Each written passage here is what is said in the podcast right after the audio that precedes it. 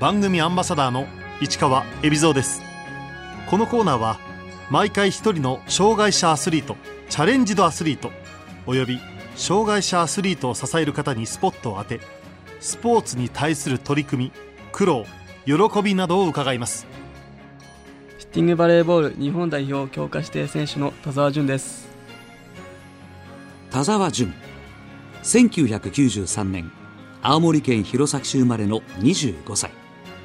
小学校から社会人までバレーボール歴18年。高校時代は春高バレーにも出場した。足に障害を負ってから4年半後にシッティングバレーボールを始め現在は千葉パイレーツの主力として活躍。日本選手権優勝に貢献した。また日本代表の強化指定選手にも選ばれ昨年行われたアジア・オセアニア選手権。今年オランダで行われた世界選手権に出場。2020年東京パラリンピックを目指す。小学3年からバレーボールに打ち込んでいた田澤。高校時代は春高バレーにも出場するほどの選手だった。高校は青森県の弘前工業高校っていう高校で結構古豪のところなんですけどもそこでその自分が3年生の時にレギュラーとして出場しました。だが高校卒業後のある日家業の手伝いをしていた際足に障害を負ってしまう。私の障害はその右の大腿切断といって膝上からの切断になります。農作業中の事故だったんですけども地元が青森で祖父がリンゴ畑をやっていたのでその手伝いをしていた時に怪我をしてしまったっていうことですね。もう怪我をしてからもう普通にバレーボールをやったりそのスノーボードをやったりをしてたのでそこまで動かなくなったってわけではないんですけども。義足をつけてその普通にスノーボードやったりそのバドミントンだったり卓球もやったりとかもしてたんですけど。障害を負ってからもスポーツに打ち込んできた田澤。そんな田澤のシッティングバレーボールとの出会いとは？怪我をしてから4年ぐらい経った時にその自分走るイベントに参加しててそこで青森の障害者スポーツセンターの方と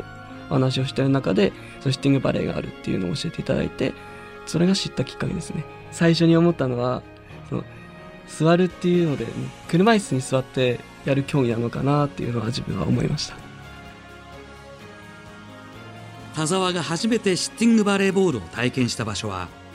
なんと代表合宿の練習だった。まずやる前にその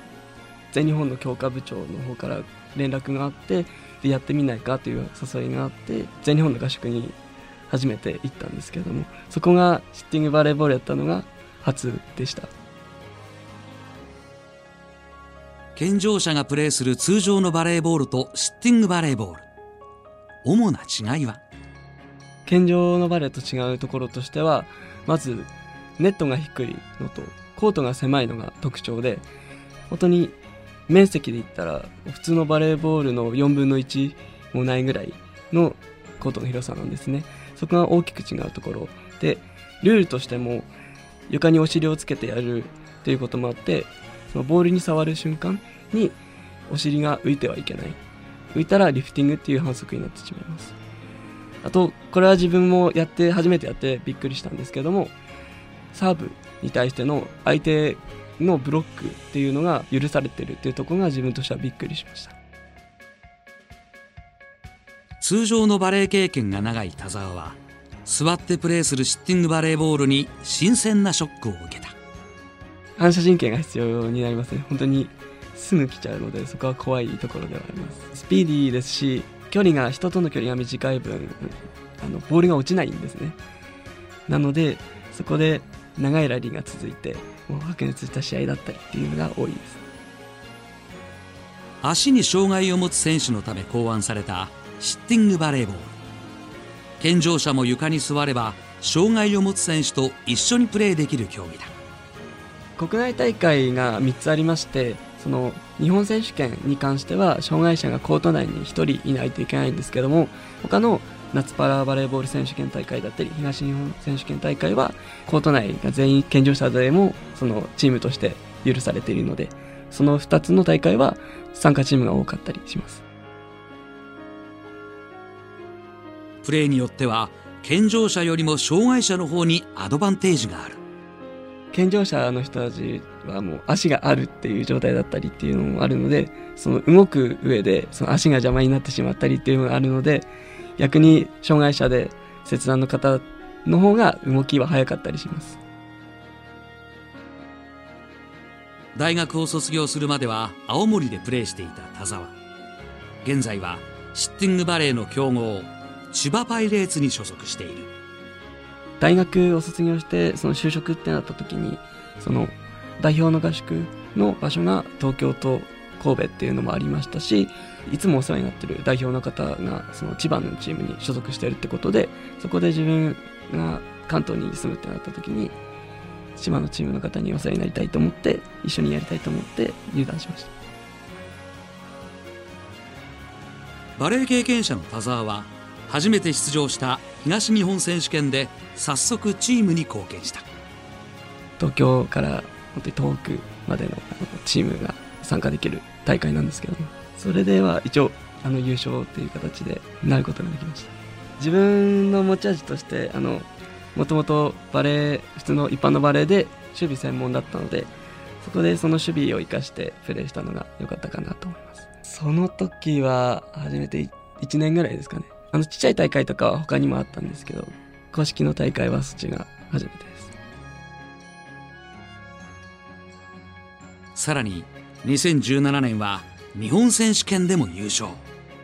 結構自分としては初めてというかその全国のチームと戦えるのは本当に楽しみだったのでその部分では本当に勝ててよかったなって思います。ジャパイレーツは本当に皆さんフレンドリーでバレー経験者が多いっていうのがありますね。なので動きの部分だったりっていうのも連携も取りやすくてそこの部分では本当にいいチームだなって思います。田澤は日本代表としても活躍初めて日の丸をつけた時の心境は？初めて海外に行ったのが2016年の10月ですね。に韓国のあのチェジュ島であった大会なんですけどもそこで初めて海外の試合を体験しました。自分としてはもう日本の代表として出られたっていう嬉しさと同時にそのまあ自分としっかりやらないといけないなっていうのでもうそういう思いが強かったです。結構国際大会と重なった時期もあったのでチーム数も少ないっていうのもあったんですけども一応優勝を飾ることができました。今までやってきた経験が活かせてたのかなっていうのは思います。現在シッティングバレーボールの強豪国は？アジアで強い国がイランですけどそのイランが今世界ランク1位のチームなんですね。あとはカザフスタンとあと中国が強いところです。イランについてはもう本当に国技としてやっているのでやっぱり練習量も違いますし取り組み姿勢だったりも違うので本当に国を挙げて強いっていう感じですね。カザフスタンは大きい人がいるのとあとは今ここ数年で力を上げてきていてでもチーム力だったりっていうのでやっぱり強くなってきているのでそこは強いですね。去年6月田澤はアジア・オセアニア選手権に出場した。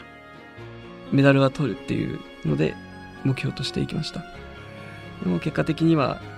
自分たちの力が至らず5位という結果に終わってしまったんですけども。実際に肌で感じた世界の壁。大会で印象に残ったことは？初戦で戦った世界ランク1のイランとの試合が自分としては印象に残っています。やっぱり高さも2メートル47センチの人がいるんですね。その人が出てきてもう上からブロックのはるか上から打たれるっていうので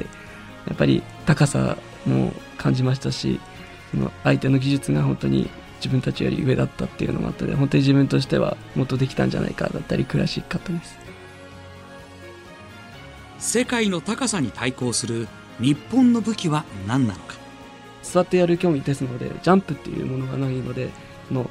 補うものがないんですね。なので本当に身長が本当に強さになってしまうっていう競技ですのでそこを日本がどうやって戦って勝っていくか。カバーとしてはもう本当に攻撃面でその速い攻撃ブロックの間を通すようなスパイクだったり相手が予想しない攻撃っていうのでその点数を取っていくのがもう攻撃としては日本が勝っていく上では必要だと思います。今年7月オランダで行われた世界選手権。大会前の目標は？目標としては世界選手権の出場自体が自分たちで勝ち取れてない状況でその2020年の開催国としてその招待参加でしたのでまずはその自分たちの中で一勝しようっていうのがそのチームとして目標にありました。結果は5試合戦って1勝4敗。日本は15位に終自分としては実際にこの高いレベルの国と戦うことができて相手の攻撃の速さだったり守備の正確さをその実際に見ることができたのはチームとしては本当に刺激になったと思いますしその、まあ、自分の課題としてはサーブレシーブで対戦国のレベルが高くなってくると、まあ、返球が乱れてしまうことが多くてなのでその普段の練習や合宿などで終始的に練習していきたいなって思いました。チームとしては攻撃面の部分で速い攻撃っていうのが通じてた部分もあったのでそこはもう少し突き詰めてもっと点数取れるようになっていくんじゃないかなと思います。田澤は現在株式会社リクルートに所属している。今年の4月からリクルートさんにお世話になってます。理由としてはもともと病院さんで働いてたんですけども自分の中で、まあ、練習時間だったりっていうのが取れない部分もあって競技をやっていく上で2020向けてやっていきたいっていう気持ちが大きかったのでそこでそのアスリート制度をやっているところを探そうっていうことになってそこでその自分の知り合いがもともと働いてたところもありましたのでそこでリクルートさんに入りたいって思いました。会社のサポートは？今はそのアスリート制度を使わせていただいていてその試合や遠征などにおいての支援をしてもらってます。練習と業務は両立しながら行っていて、まあ、平日は仕事が終わった後にトレーニングをしてで土日で千葉のチームだったり合宿に参加している状況です。会社を挙げて自分たちの応援に来てくださったりもありますのでそれが本当に助かっているところでもありますし競技を知ってもらう上では本当にありがたいと思っています。同じ部署内にアスリートの方々がいらっしゃるのでそれで話を聞いたり自分も実際に試合を見に行ったりっていうので交流しています。現在の練習環境は？練習拠点は千葉パイレーツの練習場所としてスポーツレクリエーションセンターで今練習をしています。平日はもう体育館が取れない状況ですので平日はトレーニングに専念をしてで土日でその練習で体育館に行くっていう形です。今年8月田澤は千葉ホークスの一員として夏パラバレー選手権に出場した。全国のチームが参加できる大会で日本選手権などと違って障害者だけじゃなくて健常者の方も出れる大会となっています。なので本当に強い方が集まって出たりとかもあるので本当に面白い試合になってます。成績としては優勝を収めることができてその4連覇することができました。今年はまだアジアパラ競技会や12月の日本選手権など大きな大会がある。10月に全日本の方でアジアパラ競技大会があります。インドネシアであるんですけどもそこに向けて今チームとしても動いていってる状況です。シェアパイレーツとして12月の8、9の土日で大会行いますのでそこはもう3連覇を目指して頑張りたいと思います。2020年に向けて田沢に決意を聞いた。自分の中でその2020年パラリンピックの目標としたメダルを取ることを目標としています。自分は強化合宿では守備の専門であるリベロというポジションをやってるんですけども、まあ、自分が守備をすることでチームが安定して攻撃につなげられるようにしたいなっていうので思っています。守備がしっかり上がらないと攻撃につなげることができないっていう部分もありますのでうまくつながらないと試合にもならないっていう場面になりますのでそこはもうリベロとしてそのしっかりやっていきたいなって思っています。田沢には競技人生を支えてくれる曲がある。ワニマさんの「共に」っていう曲を聴いてモチベーションを上げて試合に臨んでいます。歌詞が本当にいいなっていうので自分では思っていて生きていこうっていう部分だったりっていうのが自分の中では頑張ろうって思えるところではありますもともと健常でバレーボールをしていた田沢再び義足をつけて通常のバレーへ挑戦しさらにシッティングバレーと健常者バレーの交流を深めたいという夢がある。地元の方ではチームあったんですけども関東の方に出てきてからはなかなか見つけられなくてなので今はできてない状況です。できる環境があればやりたいと思っています。パナソニックパンサーズの方と、まあ、シッティングを一緒にやったりはしたんですけども、まあ、そういった関係がもっとできていけばなっては思います。座ってやるので力も入らないだったりその思ったよりあの速いボールが来るのが速いっていうので言っていっただけでその興味を持っていただけたのでそこは嬉しかったなと思います。田沢の競技生活の支えとなっているのは家族の応援であり地元青森への思いだ。父親母親姉兄自分となってます。末っ子です。結構可愛がっていただきました。リンゴ好きですね。やっぱり美味しくてもう冬になると送ってくるのでもう毎日食べてるっていう状況ですね。家族からは、まあ、連絡とか電話とかも来るのでやっぱり話を聞いてくれたりしてる部分では、まあ、心の面で支えていただいてるなっていう部分はあります。田沢にとってシッティングバレーボールの魅力とは？まあ、第一にそのスピーディーなゲーム展開とその長い白熱したラリーがその魅力となっているっていうところとあと健常者と障害者が関係なく皆さんで楽しめる競技となっています。や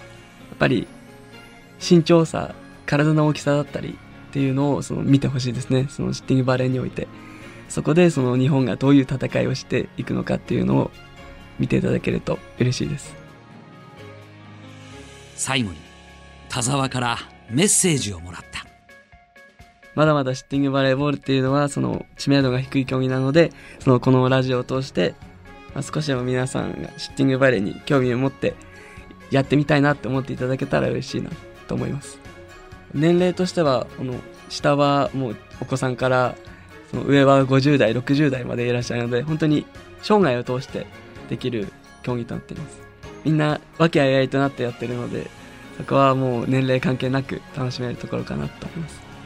若い人がぜひ来てくれたら嬉しいなと思います。パラバレーボール協会っていうサイトがありますのでそこで、まあ、体験会だったりっていうのをどこでやってるっていうのを発表してますのでそこで見てきていただけたらなっていうのもありますしその実際に千葉のチームだったりでもいいので連絡していただければ来てやっていただくこともできるので一緒にできたらなって思います。